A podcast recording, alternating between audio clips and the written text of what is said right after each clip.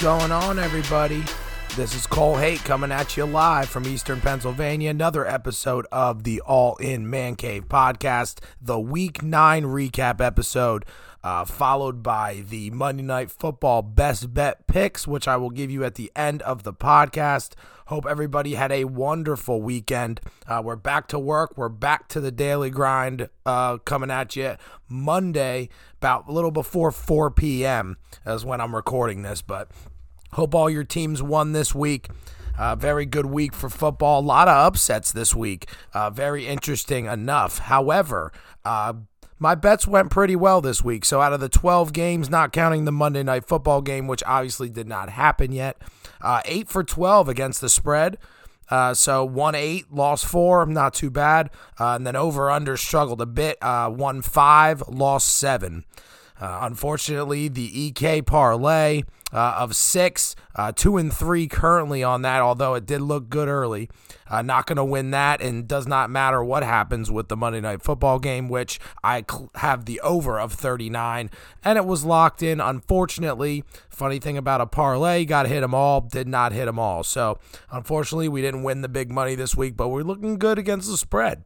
So, we're getting closer to 500, struggled at the beginning of the year. I went back and took a look at the.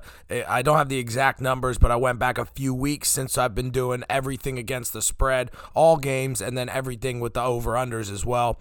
Uh, not anywhere close in the over unders, closer with games against the spread. So hopefully, second half of the season, we're gonna get it right and we're going to win some money, not only just for us, uh, possibly everyone out there. So we're all going to win some money. So let's start the week nine recap with the Browns shellacking the Bengals 41 to 16. The first drive set the tone for this football game. Bengals got the ball driving down the field. Joe Burrow looks good. They're getting some help from Joe Mixon in the run game. Uh, 99 yard interception return by Denzel Ward set the tone for this game. After that, the Bengals offense did not look the same. Uh, they could not get anything going on the ground, which has been a problem for them, honestly, the past few weeks, even though they've been able to be relatively efficient in terms of uh, passing. But the running the football has been a bit of a struggle the last few weeks. And honestly, Baker did pretty well in this football game to not only play efficient, but also to play during all these distractions.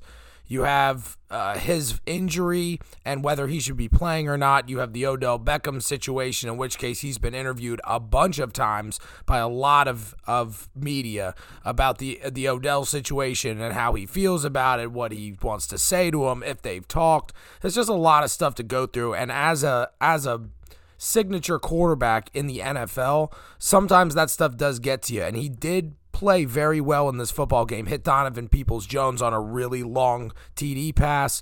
Uh, and Nick Chubb came back to true form in this game and carried them. 14 carries, 137 yards, and a couple touchdowns does not ever hurt your football team. So they, they look good. Now, I'm not so concerned with the Browns because we know what they are. I'm more concerned with, like, what is the Bengals' future right now? I really don't know. And their defense has played a little bit subpar due to you're comparing it, or not you, but everyone is comparing the the defense and how they performed the first the first six weeks, which was over what anyone ever expected. So now when they come back to earth a bit, now everybody's going to overreact to it. I'm not one of those people. I know that the team was outperforming what their their skill status is in the NFL. So they came back to earth a little bit. In this game, I think they caught were caught off guard. It, was it was a bad thing to see, and I know a lot of Bengals fans out there. Uh, probably not the thing you want to hear, uh, but this is what your football team is. This is what it is, and and Joe Burrow has played amazing, and his development should give every Bengals fan out there uh, a lot of ease in terms of your mindset moving forward with your football team because now you guys just need to make adjustments in the back end of the secondary and, and and still on the offensive line. So the Bengals will be okay. I know they've dropped into that huge middle of the pack of the AFC at 5 and 4, but the Bengals will be okay this season and I think that they turn the ship around a bit. Uh, but don't be surprised if they have a few stinkers along the way. Next, Uh, and the, the craziest game that I thought of while watching my phone update uh, for the one o'clock games, even so, uh, the Broncos beat the Cowboys 30 to 16. That score is a bit inflated. It was 30 to nothing. Uh, and the Cowboys scored two garbage time touchdowns. I think one with eight minutes left in the fourth and one with three minutes left in the fourth quarter. Uh, I was surprised. I kept checking my phone to see the Cowboys make that a game. First it was 9 nothing. Then it was 17 nothing. Then it was 26 nothing. I'm like, "Wait a minute. Are they is this is this serious?" I I I was confused theoretically, actually confused as to I didn't expect that to happen, but the Dallas Cowboys definitely had a stinker. Now, did Denver control the game or did Dallas struggle? And what side of the teeter totter are you on? So, for me personally, Dallas struggled enough and Denver played the way they should on defense. I talked about Denver's defense last week in the preview episode as well as the injury updates uh, because we talked a lot about Jerry Jeudy going in this game, which that was a bad take, which I apologize for if anybody started him in fantasy. But uh, the, the Broncos did enough to win, and honestly, the, the run game for the Denver Broncos acted like the run game that everyone expected from the Dallas Cowboys. Cowboys couldn't get it going on the ground. Dak comes back off that injury, his first start back. There was a little bit of rust there. You could clearly see it. I went back, watched a little bit of it on Game Pass. It's it, it, he he was rusty. The wide receivers weren't helping him out, and he couldn't get the run game going to get the play action shots that he's known for down the field. He couldn't get any of them, so he struggled. And, and their defense struggled in this game. Uh, Trevon Diggs burnt on multiple plays, one for a big touchdown to Tim Patrick. But, uh, but but what I really want to talk about, which I know it's not the first time we've talked about it, but look at Teddy Bridgewater go. Teddy Bridgewater, over 500 record everywhere he's been, except for the Carolina Panthers, who had a piss poor team, and he was expected to do things that he shouldn't have done. But he's the best 500 or at least better than 500 quarterback out there that you would consider a backup on most teams. Teddy can start. Teddy can start and Teddy can win. But he doesn't have the skill set that a lot of teams are looking for to be their franchise quarterback, which is why he's bounced around as much as he has. 17 and 11 record with with the Vikings. Uh, that he took took us deep into the playoffs. Blair Walsh ruined it in 2015, but and, he goes to the Saints, fills in, goes five and one for a good team, does what he needs to do, and now he's with Denver, minus that Carolina season where he went four and eleven. He's with Denver at a five and four record, and he's got them contending in the AFC, right in the middle of the pack it's it's incredible. It's incredible to to watch because uh, you don't nobody expected Dallas to have that type of stinker. And I picked the Broncos plus 10 and I probably should have took the Cowboys. Uh, I should have took the Broncos minus 10 because I still would have won. So uh, I didn't expect that much of a stinker from the Cowboys. They shouldn't be concerned. They're up by 4 games in that division. So I wouldn't be concerned as a Cowboys fan. Dak's got to get his get his legs back like literally. Literally and figuratively, he needs to get his legs back. And he didn't get help from anything. He didn't get help from his defense. He didn't get help from his run game. And it's unfair to put him in that spot and expect him to put up 30 plus on his own coming back off an injury. Next, the worst game of the week. The Miami Dolphins defeated the Texans 17 to 9. Uh, the Texans scored nine points, and there were nine turnovers in this game five interceptions and four fumbles lost between the two teams. Tyrod Taylor, known for being a Teddy Bridgewater like quarterback, uh, with not turning the football over and being secure in leading an offense, had three picks of his own. Didn't look like he was ready to come off that hamstring. They, they just were sick of seeing Davis Mills throw the football, honestly. And I don't think that Tyrod Taylor was ready. I don't think he was ready to come back, yet they needed him to. Uh, that Texans organization is a joke. I, I, have no idea what their goal is, their end goal. I have no idea. I can't even think or fathom a plan that would warrant the uh, options of things that they've done with this football team, especially the the off season up until this point. It makes literally no sense. Literally no sense. And no wonder Deshaun Watson wanted to leave. No wonder. Now, I'm, I'm not defending Deshaun Watson. This man's got a lot of issues, uh, most of them non football related, but No wonder he wants to leave and doesn't want to stay there. That team's a joke. I have no idea what I would love to sit down with their upper management and be like, "Yo, what are you guys doing? Like, what what are you doing? I'm confused." Uh, but once again, uh, the last thing about this game, and we can move on, is continuously watching Miami Dolphins games go successful for them, regardless of who they're playing, without Tua playing. Last year was Ryan Fitzpatrick coming into games, winning games. Now it's Jacoby Brissett playing in a game they get more success from the run game. Jacoby Brissett officially wins them the football game. Now his stat his statistics weren't good. His stats weren't the best, but he won them the game, and that's something that Tua can't be doing this year, eh, or he's not doing this year uh, because they were one and seven going into it. All right, enough of that. On to the next game. The Falcons defeat the Saints 27 to 25 on a on a late field goal. Matt Ryan gets the W here, and one of my better calls uh, of the of the preview segment is uh, Cordarrelle Patterson was going to make a difference. Now he didn't do it on the ground; only had nine carries for ten yards, uh, but he had six for 126 through the air and a big 59 yard catch. At, Cordarrelle Patterson, great player, uh, has been extremely underrated his whole career. The Vikings didn't use him right. He hasn't been used in the receiving game to his his own avail. I should say, made a lot of mistakes in the receiving game coming out of college. Uh, basically reverted to becoming a just special teams type player, whether that be a gunner on the punt team or a kick returner, returning kicks or returning punts. Uh, but nobody really trusts him as enough as they should have at the wide receiver position. I watched the beginning of his career in Minnesota. He dropped a lot of passes. They lost faith in him, never put him back out there. Some of it unfair, some of it not, but I'm glad he's making a difference because I like him as a player.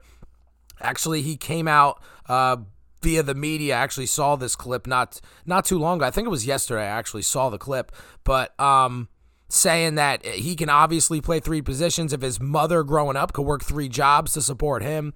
Great statement from a player uh, that you don't really hear a lot of. You hear a lot of players bitching and complaining uh, pardon my French, but you, you, hear a lot of complaints, and you're making millions of dollars. So uh, sometimes uh, bring yourself back down to earth a little bit, and I, I appreciate that from Cordarrelle Patterson.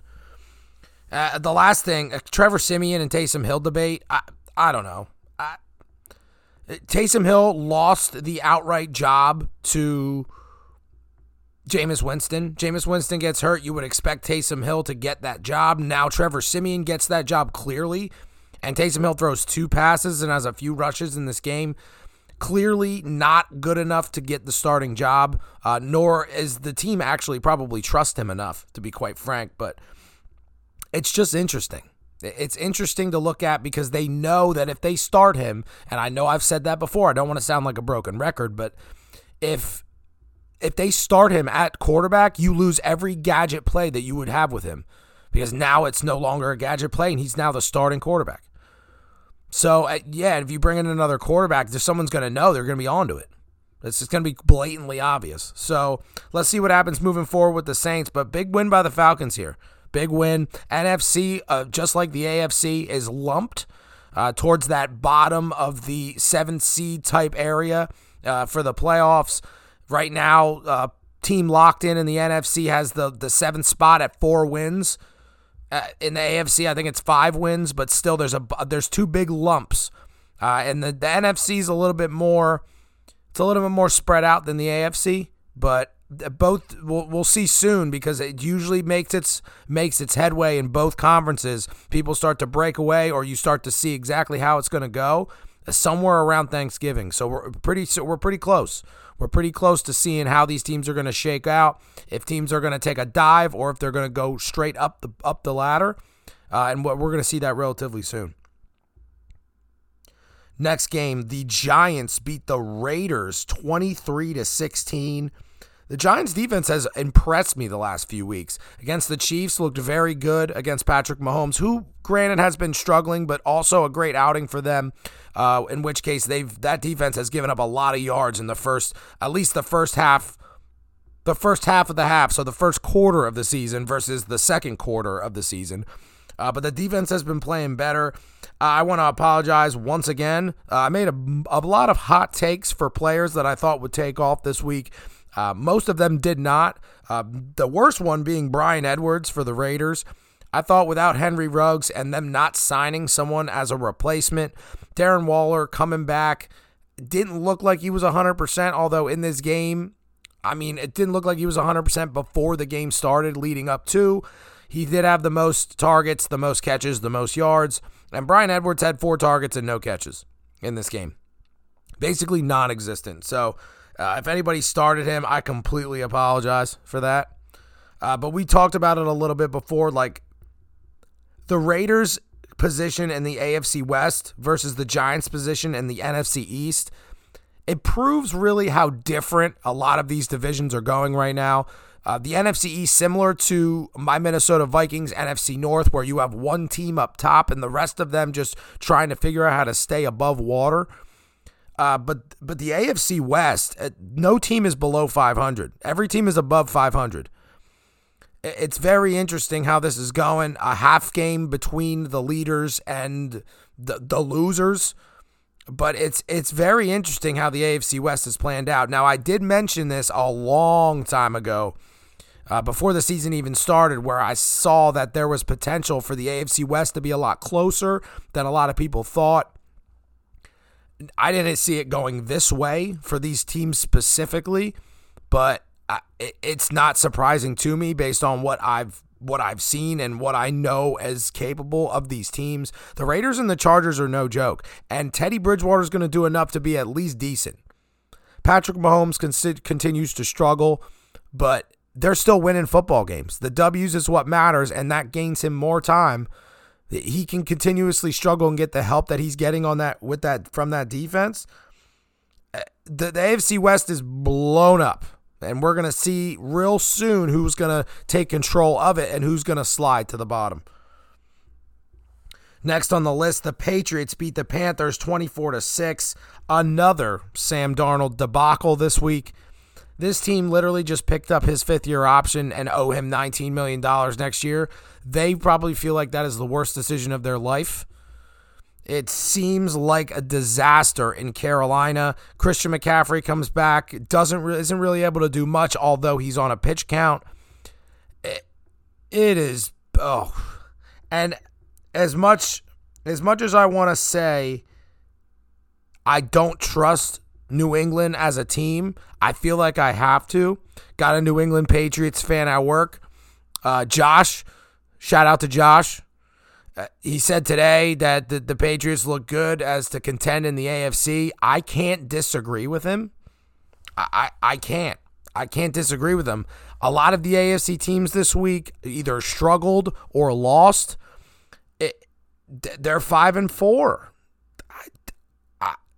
they look good. Mac Jones, the game manager, he, he's doing enough, but he benefits from being on New England. If Mac Jones is on the Minnesota Vikings, his the beginning of development of his career is destroyed. If he plays for any other team, almost any other team, Mac Jones' development is not as good as people would think. Or uh, not as good as it is right now, is what I should say. Moving on, the Chargers beat the Eagles 27 to 24 if, if I flip back and forth between the Vikings game that was also on. So this was a 405 game. But the thing is, is like you want to watch. I want to see. I, I don't like the Eagles. I'm not an Eagles fan, nor have I ever been. Uh, my uncle kind of ruined that for me. He's kind of abrasive. It just really doesn't make any sense. But they're trying to run a college offense so that Jalen Hurts doesn't look that bad. And I'm just under trying to understand why. You're not helping his development and you're not helping your football team. So why are you doing it? They're running the ball way more often. I think he threw 17 passes the whole game. You got Justin Herbert on the other side. He went 32 of 38 for over 300 yards. And you're still in this football game because your defense kept you in it. You got to see what Jalen Hurts can do in a pro style offense. They've been babying his development or babying him from learning new things since he became the starting quarterback for the Eagles. He has, doesn't throw the ball that often, and when he does, he struggles. He, he doesn't sit in the pocket. He only rolls to the right. He barely ever rolls to the left. So when he rolls to the left, they know that it's either going to be incomplete, and by that I mean the other team, incomplete, or he's going to try and run. Which uh, via his legs is he's a pretty good quarterback. So I'm not I'm not saying he's terrible, but they're not helping his development by play like having these play calls that are basically just keying into the things that he's decent at versus testing him to see if he's actually the, the quarterback for the rest of your for the rest of the Eagles at least tenure. Like, are you going to have him for five years? Are you going to have him for three years? Are you going to try and trade him this year? Are you going to have him for more than five years? There's a lot of a lot of branches, a little forks in the road you can take as a Philadelphia Eagles player, as a fan, and as an overall team. Like, what is going to happen? What do you want? And you're never going to know if you don't make him do it. He's got to sit back in the pocket and throw the football. He found four different receivers in this whole game DeVonta Smith, Dallas Goedert, and a running back, and one negative six yard pass to Jalen Reagor. So, like, what? He's, he completed 11 passes in a whole football game. That's a problem. And yes, their their run game was semi successful, but it wasn't that it wasn't successful enough to not throw the football against a team that they could have beaten. That was way be- considered way better than them. All right, off of that. Although one final one final comment, I love seeing DeVonta Smith more involved in this because I have him in fantasy. And I mean, if anybody else has him in fantasy, he has been hit or miss all season and mostly miss, if, if you're asking me. So good to see from him the the production as well as I have Keenan Allen as well was on the other on the flip side of that. 12 catches for 104. Typical Keenan Allen with no touchdowns, but still still good. Next on the list, the Chiefs beat the Packers 13 to 7. Listen, I took the Chiefs minus the points. I will never do that again. For the rest of this season, I will not take the Chiefs minus any points. It won't happen. I'm sick of losing. But I was right in the under because I knew that these these teams were not where they needed to be. Uh, and it's a little bit unfair for the Packers because there's a lot of Jordan Love hate going around. Now, via the internet, via podcast, everything that I've seen in the NFL, a lot of people are hating on Jordan Love. Listen, it's not easy coming in, starting in an NFL game against a team that is probably the team that gets gives the most pressure on defense or more most pressure looks. He doesn't practice with the first team all the time. They don't have that chemistry. You saw a lot of passes, and I watched a, uh, at least half of that football game, at least the first half, and watching Jordan Love. I saw him know where he wanted to throw the ball, and it didn't go there. Davante Adams has a little bit of separation, just didn't throw it in the right spot. He knows where he wants to go. He just doesn't have that chemistry with that player. Does he want it high and outside? Does he want it low and inside? Where's the defender? He's just not up to speed the way Aaron Rodgers would be up to speed. It was his receivers being open enough for Rodgers, but not open enough for Jordan Love. I wouldn't overreact if I was a Green Bay Packers. He's not that bad. Now you did waste a not waste. You, you used a first round pick on him. He's not first round talent. So yes, you could say that and I would 100% back you up on that. Uh, that you may have wasted a first round pick on him because his development hasn't been that. But look, look what he's dealing with. You have all the Rodgers stuff going on. You don't know what they're going to do with Rodgers. He's going to want an extension soon because it's going to come up on his fifth year. This is his third year in the league, I believe. So he's going to want an extension soon. Now, what do you do with that? You never, you never even saw him play, but one game in the NFL, which Rodgers should be back next week. So what do you do? Do you unload him? And then you unload him, and then all of a sudden Aaron Rodgers either either leaves the team in a year or two, or starts to decline again, and now you have to start the whole process over. Green Bay's in a bind in terms of that. But let's go to the flip side with the Chiefs. How long can this offense struggle? Because I listen, I've been looking and I don't know how they're doing it. The Green Bay Packers defense, I don't know how they're doing it, but they're playing well. Mahomes looked lost in that football game. 20, 20 completions for less than 170 yards. It, it's hard to watch. And, and I've watched a lot of successful Chiefs games, and I'm not even a Chiefs fan per, per se. I'm a Vikings fan. You can only be a fan of one team, actually, or you're a fan of no team, is what my belief in it is. But I like watching them play. One of my best friends is, is obviously a Chiefs fan. I've mentioned it multiple times, but I've never seen this offense struggle this much. And you know what could solve it? His number one, run the football more and effectively. You saw a lot from Derrick Gore. You have something in Darrel Williams. Run the football more. Get these two deep safety looks that you're getting on a constant basis and, and do something to change it. They're going to keep sitting back and making him throw. Or Mahomes needs to run it, which I don't advise him doing because if he continue if he tries to run the ball similar to Lamar Jackson 10 to 12 times a game or Jalen Hurts, he's going to get hurt. And then they're going to be screwed. So they need to figure out what's going on, uh, but from from a defensive aspect, the Chiefs the last few weeks, their defense has outperformed anything. They were the worst defense in the league for the first 6 weeks. The last 3 weeks they've played extremely well. Now, granted, some of the offenses they played against weren't that good, but it's steps. They're they're going step they're going step by step in the right direction. The Chiefs defense looks a way a hell of a lot better. It's like a different team compared to the beginning of the season, where they're giving up at least 30 a game and struggling on offense as well. At least Mahomes knows that his defense might be able to bail him out if he has a subpar game, which will uh, eventually gain him the confidence to take more shots down the field, which is what they can continuously need to do. Next on the list, the Cardinals beat the 49ers 31 to 17. Is this a James a James Conner retry year? He looks great this season. I didn't want to I didn't want any part of him in any fantasy draft, although a lot of people took him early. I'm like, "Why?" They have Chase Edmonds. They're they're going to split carries. Uh, now, unfortunately, Chase Edmonds was dinged up in this game, but uh, there were a lot of Cardinals not playing. DeAndre Hopkins out with a hamstring. Mur- uh, Kyler Murray out with the with the ankle, replaced by Colt McCoy. Colt McCoy was the starting quarterback for the Cardinals in this football game. Unbelievable. AJ Green out, which means the only person that they have at the wide receiver position that plays as a starter was Christian Kirk. JJ Watt out. I just mentioned Edmonds left early in the first quarter, dinged up. So they were missing a lot of they were missing a lot of players, yet they came out and absolutely took it to the 49ers, who can, for some reason, not be able to play at home this season. They just can't. And I have no idea why.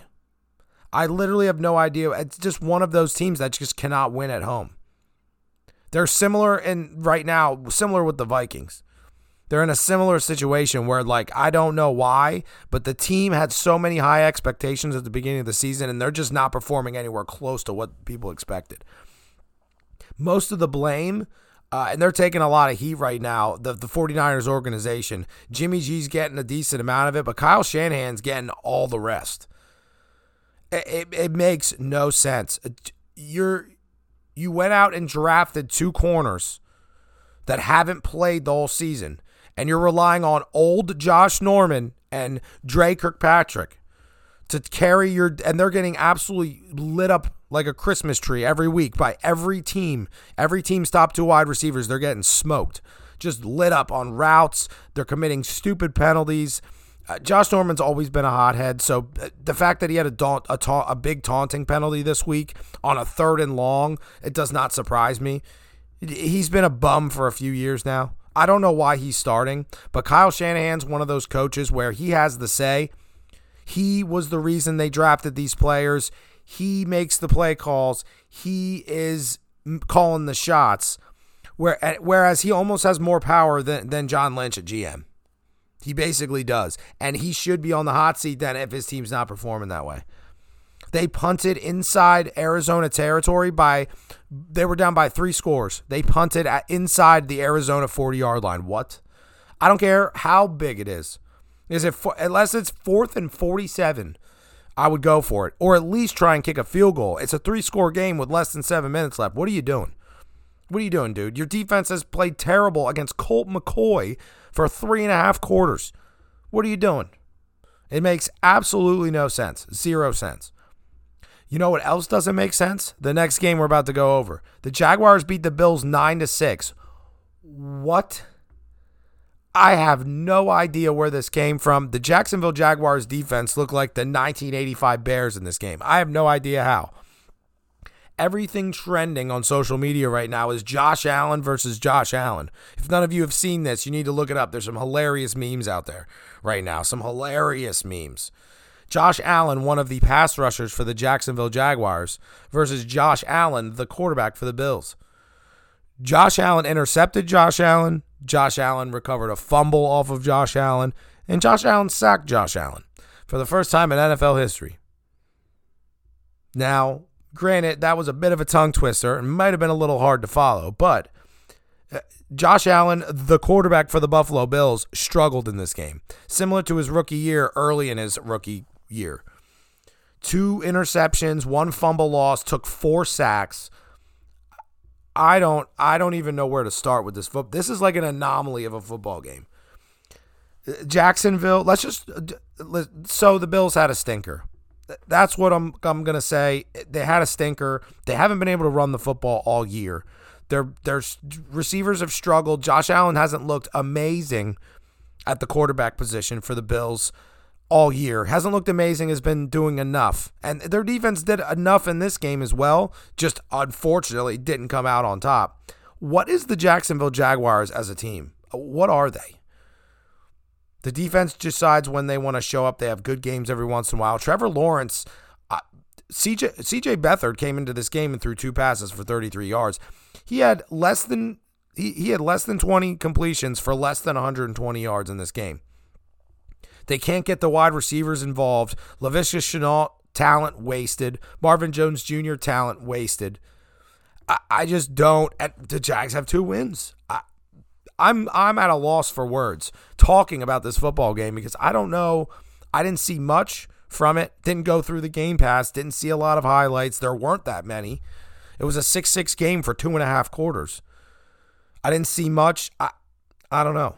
I don't know what to make of it. Let's see what happens with Jacksonville next week, and let's see if the Bills can stay in that in that tier of teams that are vying for a Super Bowl appearance. Next on the list, the Sunday night football game. The Titans beat the Rams 28 to 16. If you guys can't hear me, I'm going to do this quick.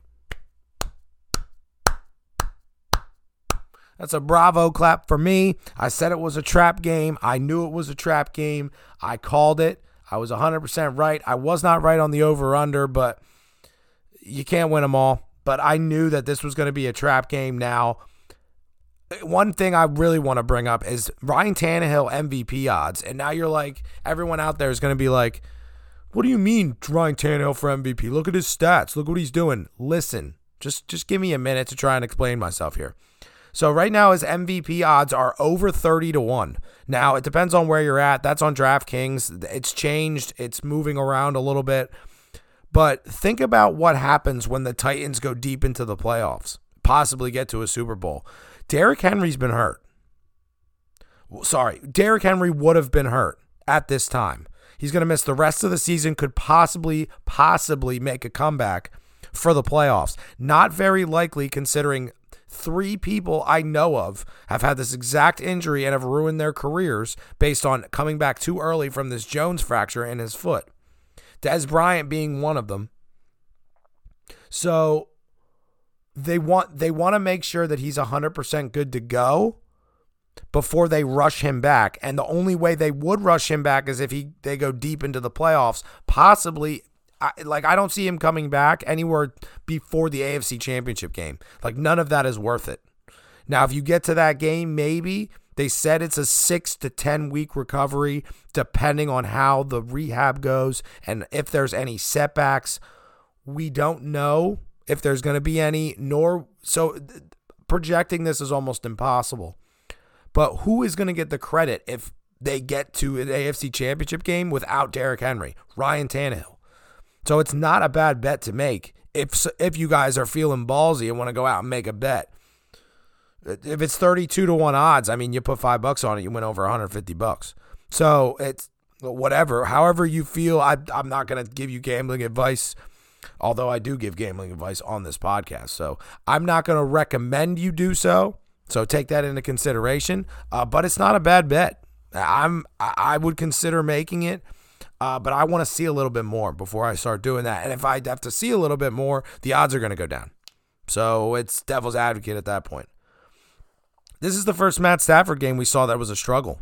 Had a really bad pass uh, in the grass, throws it up in the middle of the field, picked off, similar to Carson Wentz a few weeks ago. Not against the Jets, but the week before. Oh, actually, it was against the Titans. Ironically enough, Carson Wentz that weird left-handed shovel or right-handed shovel pass, and he threw a pick at the two-yard line. They, they he did it again. Stafford looked uncomfortable in this game. Another defense that's outperformed a lot of standards that people have set for them uh, is the Tennessee Titans. Five sacks in this game, very impressive. Two interceptions of Matt Stafford. Uh, they look good. Now, the one thing I, I want to bring up, and, and this is going to be huge for them moving forward, especially the Titans, they could not figure out how to run the football without Derrick Henry. Adrian Peterson, 10 carries, 21 yards, did have a late touchdown, uh, but it was a one yard TD or inside the five. I'm not sure exactly, but I know it was a short one. Uh, Jeremy McNichols, he's not big enough to run the ball, so he's going to get a few similar to like a Nyheim Hines, Jerick McKinnon type running back. And then D'Onta Foreman, who looked okay, but only had seven carries for a little over 28 yards, uh, maybe over 30, but it wasn't much. So they need to figure out how to run the ball without Henry. Whatever that combination is, they need to figure it out and they need to do it quick. Because if they do it quick, Ryan Tannehill can be the MVP quarterback that they need him to be. And and if they put it in his hands from the shotgun, they will struggle. Ryan Tannehill not good from the shotgun. I've went over that multiple times on this podcast, probably in the mo- in recent weeks.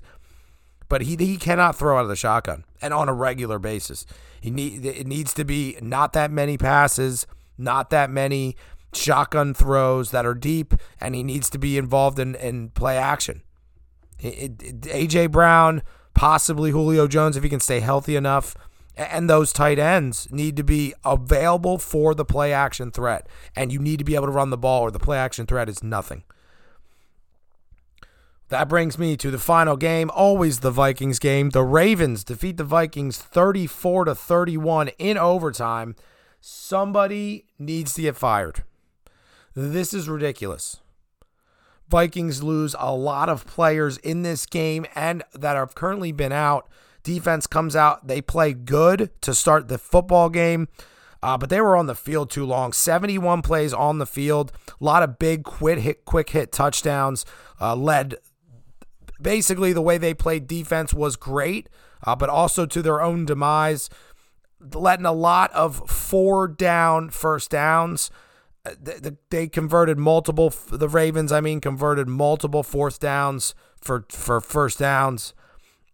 Lamar Jackson couldn't figure it out to start the game. Went got off to a hot start, 17 to 3 at halftime. Sorry, 17 to 10 at halftime. Come out second half.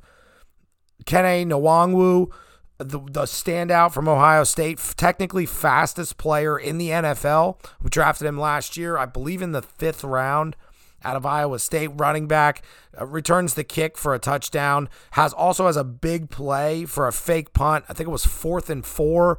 A big nine yard run to get us a first down when we needed it. Uh, but it comes back to the injuries. Uh, the, one of two things it comes back to. Eh, the injuries, uh, Bashaud Breeland gets bang, banged up. Kris Boyd has to come in. I'm not a huge fan of Kris Boyd. Not a good corner. He's just not good enough. Uh, Michael Pierce once again can't go with the elbow issue. We're missing that big presence in the middle of the, the defensive line. Harrison Smith gets put on the COVID list hours before the football game. Not sure what's going to happen with that. Uh, but then we have to bring in Cam Bynum, which was a former corner uh, but turned into a safety who actually had a pick in this game, which was very impressive. So, very impressive um, playing for Harrison Smith. Cam Bynum came out and played well. Uh, but uh, Garrett Bradbury, our starting center, out. Uh, basically, the, the leader of the offensive line out. We got to have uh, somebody take his spot as well. And Patrick Peterson still missed uh, on IR, so he's not going to be able to come back until at least the Green Bay game uh, which is two weeks away, not next week against the Chargers, but He's still out, so that was a huge issue. The defense was on the field too long, uh, but it's still a play calling issue. Th- this is the biggest problem, and I, I I, I don't want to I don't want to get too negative on the soapbox. Trying to s- see the more positive light uh, for the Minnesota Vikings. Uh, it, it's a play calling issue, and, and the games themselves come down to something I've never seen before. Every game is a one score game for the Vikings through eight games. Uh, they are currently three and five. The only game that was not a one possession game, technically, was the win against the Seattle Seahawks, where we stopped them late in the game, which they had an opportunity to make it a one possession game, but stopped them uh, inside the red zone. It's just a struggle to watch, and it's hard to watch now because as a fan, you get so you get super hyped. Like think about your football team, you get super hyped to watch your team, and and they come out to a big lead or they're down by a little bit and they get back into the game and it comes down to a final play, the Vikings just don't have the ability right now to figure out how to win these football games. They should have won week one. Adrian, Adrian Peterson, look at me getting ahead of myself. Dalvin Cook uh, called fumble, not a fumble. We give up a big play. They kick a field goal. Bengals win the game. Week two, come out, play well against a Cardinals team that's been uh, very good in retrospect, I guess. Uh, they weren't considered very good week two, but come out. We can't kick a field goal, can't make a 37 yard field goal. And then you got other games. It's just, it's just too much. Uh, as a fan, the team's not as bad as the record is. Unfortunately, I have to say that because it's not only is it true, uh, I don't always agree with it. It's just one piece of this team that's awful right now, uh, and it's the play calling on offense. The play calling on defense, trying to get through injuries. The, the, the defense has played well. They're top three in sacks, uh, top 10 in turnovers. They're playing well. Uh, they're playing good enough, even with the absences of big name players on defense. They're playing well. It, it it's too much to lose these these close games, and someone's going to get fired for it. Now, honestly, if you're asking me personally, I think Zimmer and Klint Kubiak both need to go, and before Kirk Cousins. So I think all three of them end up leaving, uh, and possibly our GM by the end of the season, depending on how these games go coming down the stretch.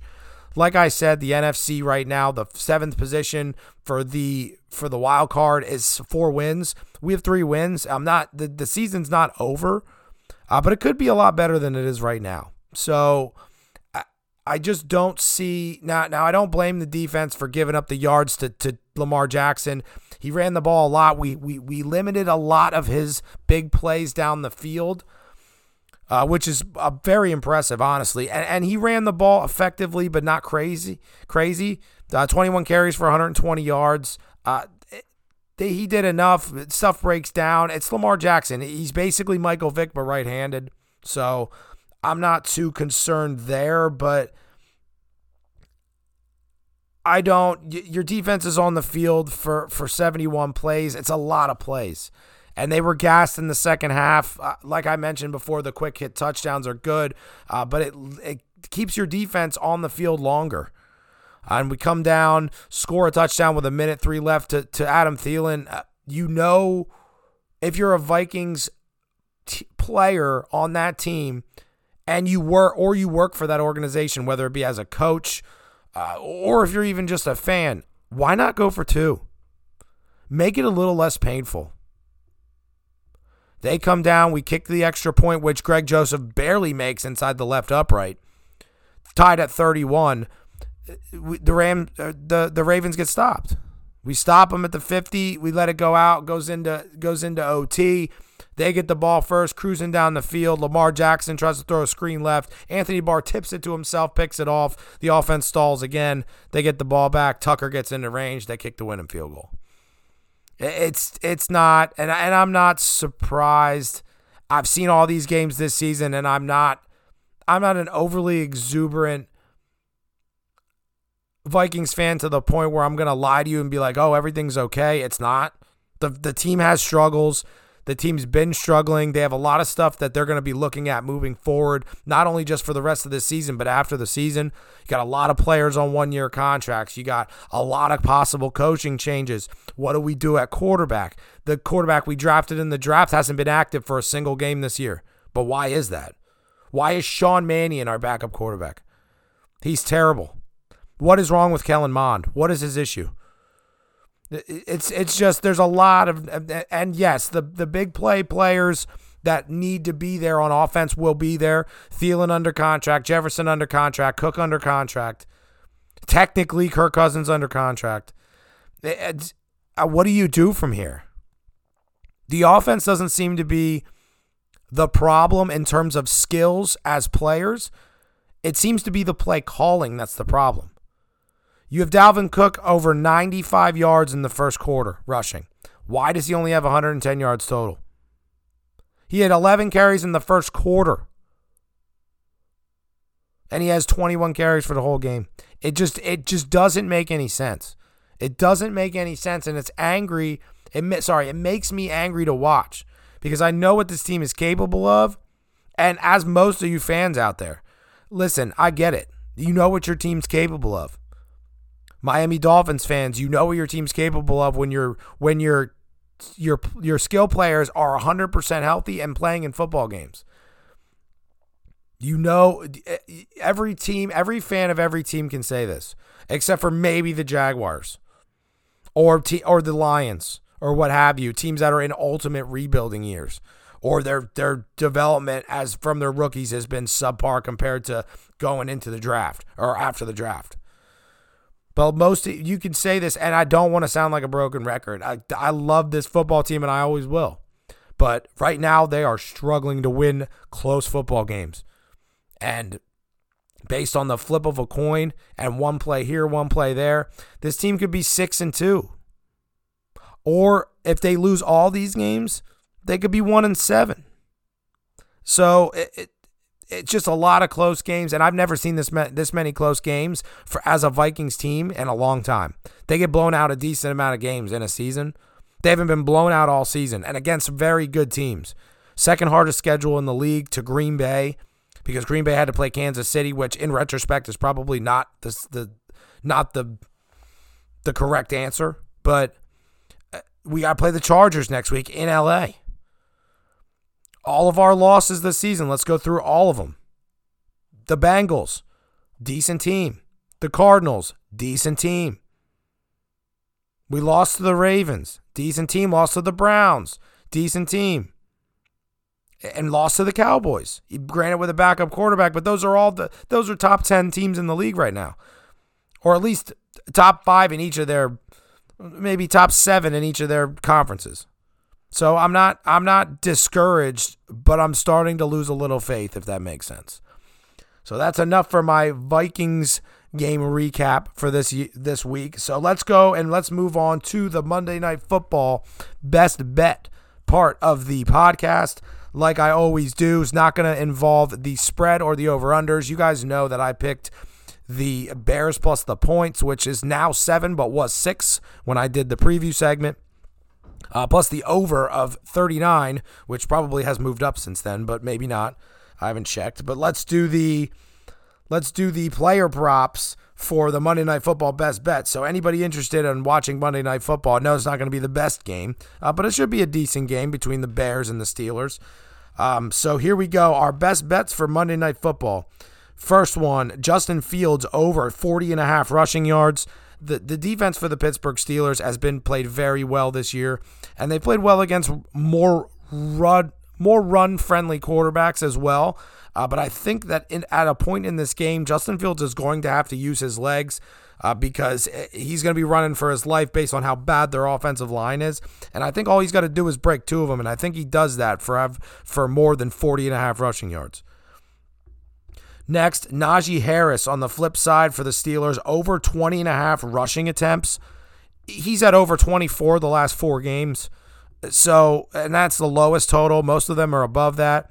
I, I think they run the ball and they try and run it down their throats. Big Ben has clearly not able to throw the ball down the field. So I think Najee Harris is going to get a decent amount of rushes uh, and a lot more in the first half than the second half, if that makes any sense. I think it's going to be a lot closer of a game than people think. So go with the over for uh, rushing attempts for Najee Harris of 20 and a half.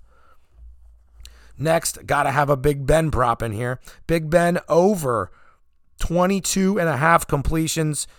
If you guys haven't watched Big Ben the last few years, I should say the last two years, he throws everything over the middle bubble screens, slants, quick outs.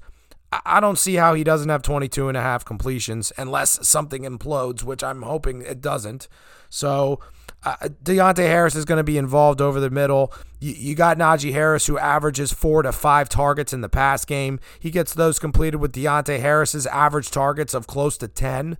That's 15 right there. And he's not throwing the ball down the field, so a lot of these should be completed passes.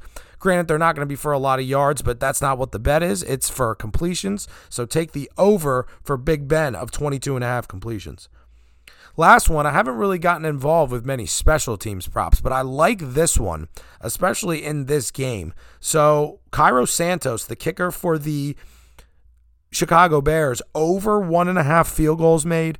I used to watch Cairo Santos chief former chief watched a lot of chiefs game in, games in my last few years in the nfl uh, they were he was good. I like him as a field goal kicker very accurate. I think that the steelers defense halts them halts the bears on a lot of drives. So they're gonna they're gonna stumble.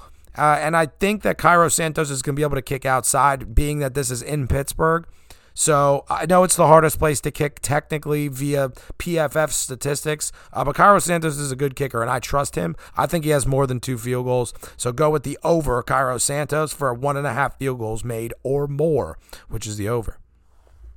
That will do it for the recap of week nine. Uh, like I mentioned at the beginning of the podcast, hope you guys and your teams won this week. A lot of upsets this week. Lot of upsets uh, via the spread as well as just overall money line upsets. So there we're probably going to see a lot more of that as the season goes on. Teams get tired, teams underestimate other teams. So there's going to be a lot of that going around. Uh, just want to give a shout out real quick to everyone who uh, downloaded, listens to the podcast. Uh, told anybody about the podcast. Uh, word of mouth, love it. Uh, if you know anybody who likes sports, think they would enjoy the podcast, shoot them my information um, and let them listen to the podcast available on Spotify, iHeartRadio, Apple Podcasts, Google Podcasts, and many more platforms wherever you guys listen to podcasts. Give it a listen, give it a share.